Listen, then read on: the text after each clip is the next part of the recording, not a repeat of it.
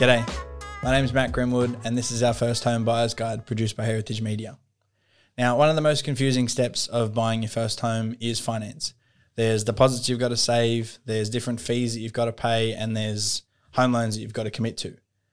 Now, our guest today has had heaps of experience doing this and is happy to share all of her knowledge with us from her experience in the real estate industry.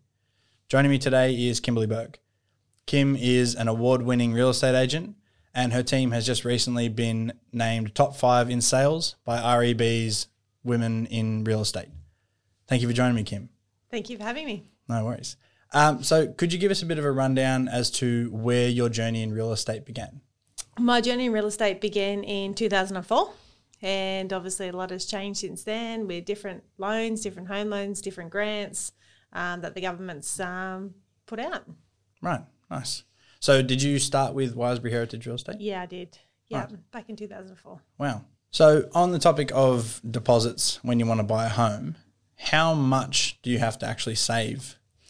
Well, it all depends on who you are, what you've got, and if you bought or bought a property before or, Yep. or, or haven't. So with a with a first home buyer, so the government's got a scheme at the moment, which is a first home buyer scheme, where they only have to have a five percent deposit, which is really really good. And for the single parents out there, they only have to have a two percent deposit. Right. So there's only limited spots that um, that the government is handing out, and there's all different fees and charges that come with that that they actually get on top of that. So if they're a first home buyer and they the government is also giving giving them free lenders mortgage insurance, which is a massive saving with um, with buying their first home. So it does come off a off a fair bit, Yep. and the same with the um, the single parents as well.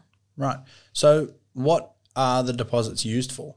So the, the deposits are used for to come off the, the purchase price. So if if they have to pay a five percent deposit and they're buying a buying a home of five hundred thousand, they've only got to have a twenty five thousand dollar deposit saved Yep. to be able to go to the bank and say this. And of course, your affordability has to come into consideration to be able to pay back that loan. Yep. But they only have to have a five percent deposit, which is twenty five thousand instead of having fifty thousand dollars. So it's a massive saving. Plus the lender's mortgage insurance, which could cost them up to you know ten, fifteen, twenty thousand dollars as well. Right.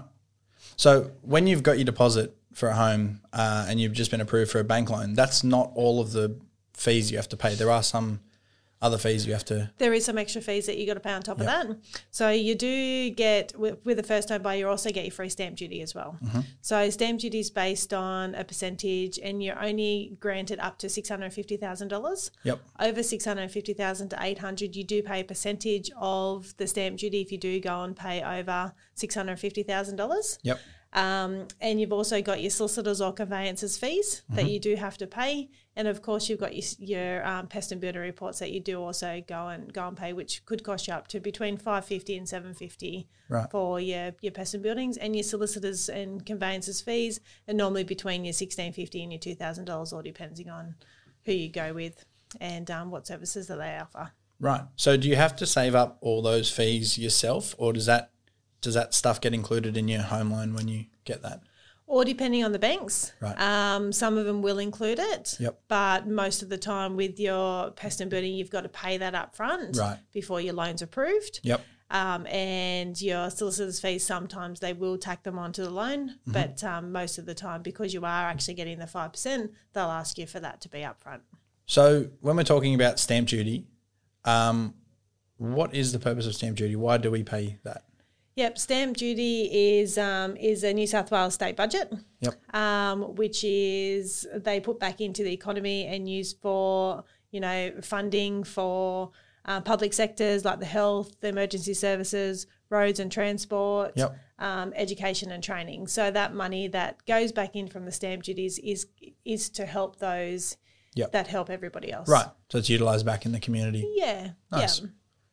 When are all of these different fees due? Okay, so most of the time the fees and everything are due on settlement. So once to the, the day that you move into the property, Right. unless you have an extended settlement. Um, if an extended settlement is longer than three months, then they ask you to pay the stamp duty prior to um, settlement time. So if you've got Right. a six months or twelve month delayed settlement, you do have to pay the stamp duty within three months. Right. Okay. Okay, so talking about uh, now, we're talking about mortgages and home loans. Are there different kinds of home loans that you can get? Absolutely. If you if you're going straight through to the banks, obviously they just have their options. But if you go to a broker, obviously there's all different options for the different circumstances. Now, I'm not a financial advisor, Mm-hmm. but um, just with with previous experiences and buying and selling myself, Yep.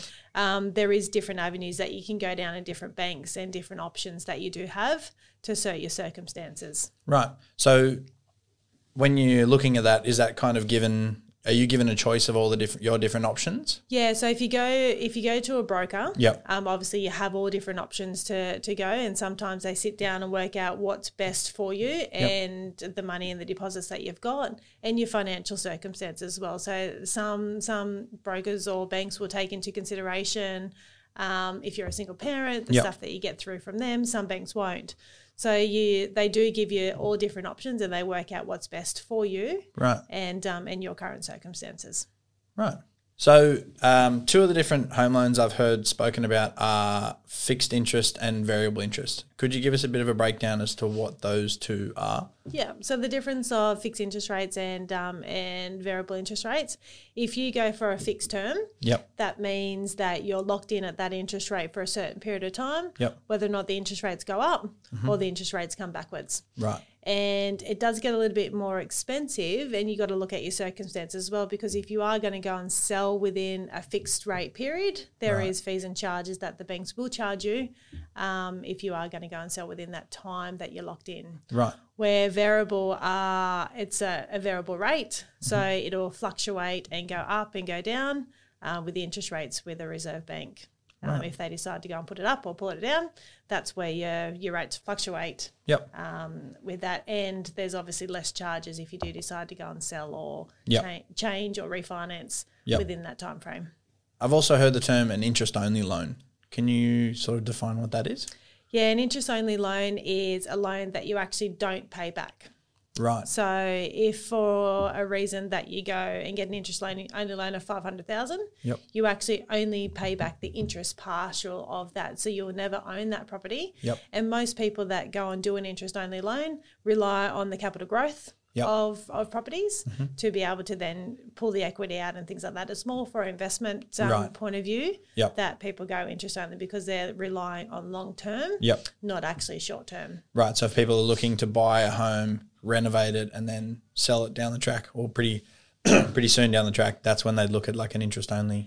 Yeah, or someone that is looking at um, buying a block and building. Mm-hmm. Um, you you pay an interest only until you move into it, Yep. Um, and that that's another different loan in in, Yep. in itself, Yep. a construction loan. But um, yeah, if you if you're going to do that and relying on on the market, Yep. and but it's more more for investment point of view, Mm-hmm. or someone that's trying to um, to try and flip that they want to try and flip it, and which the banks at the moment are pretty strict on the interest only. They Yep. have done for the last probably twelve months, eighteen months. Right. So are there more? Are there different loans that are more suited to people, or is it kind of a case by case basis thing? It's um, it is a case by case basis. Yep. Um, you know, there's all different loans for different people and different circumstances. Yep. Um, so people that have their own business have to go and get a different loan, and it's and that's it's offset from that. So Yep.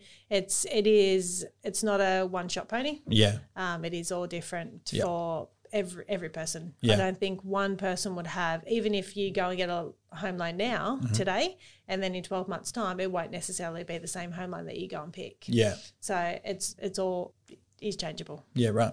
What's one piece of advice that you would give to someone who is about to lock into a home loan or about to go through this process of buying their first home?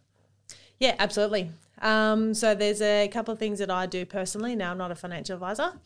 Um, I've always over the years um, that when I go and have a look to get a loan or get another property or refinance, I look at the interest rates and I always gauge on whether or not I can afford it between five and seven percent Right. because that's where the interest rates over the past 18 years of me doing real estate have always sat between. So I want to make sure that I can afford those repayments. Yep. And you can go onto the banks now on the little apps and work out and go and put the percentage in and go and put the price in and then work out how much the repayments are going to be. Yep. And if you feel comfortable with that, then go and do it. But another thing that I actually do over every end of financial year, I do a health check. And it's not a health check on my body, it's a health Yep. check on my finances. Mm-hmm. I go and go back to the banks or I go and speak to people and they're saying I get this this interest rate with this bank, so then I go back and renegotiate with my bank. Never be afraid to go back and talk to them about it Yep. because they earn billions and billions and billions of dollars. So they're going to give it. Yep. Or you go and change. Yep. And if you're not in that fixed term, you can go and change because Yep. it's not going to cost you. Yep. And there's a lot of banks that will also go in and go, okay, well, I'll give you this to come over to us. Yep. So always go and do a health check every financial year. Right. Awesome.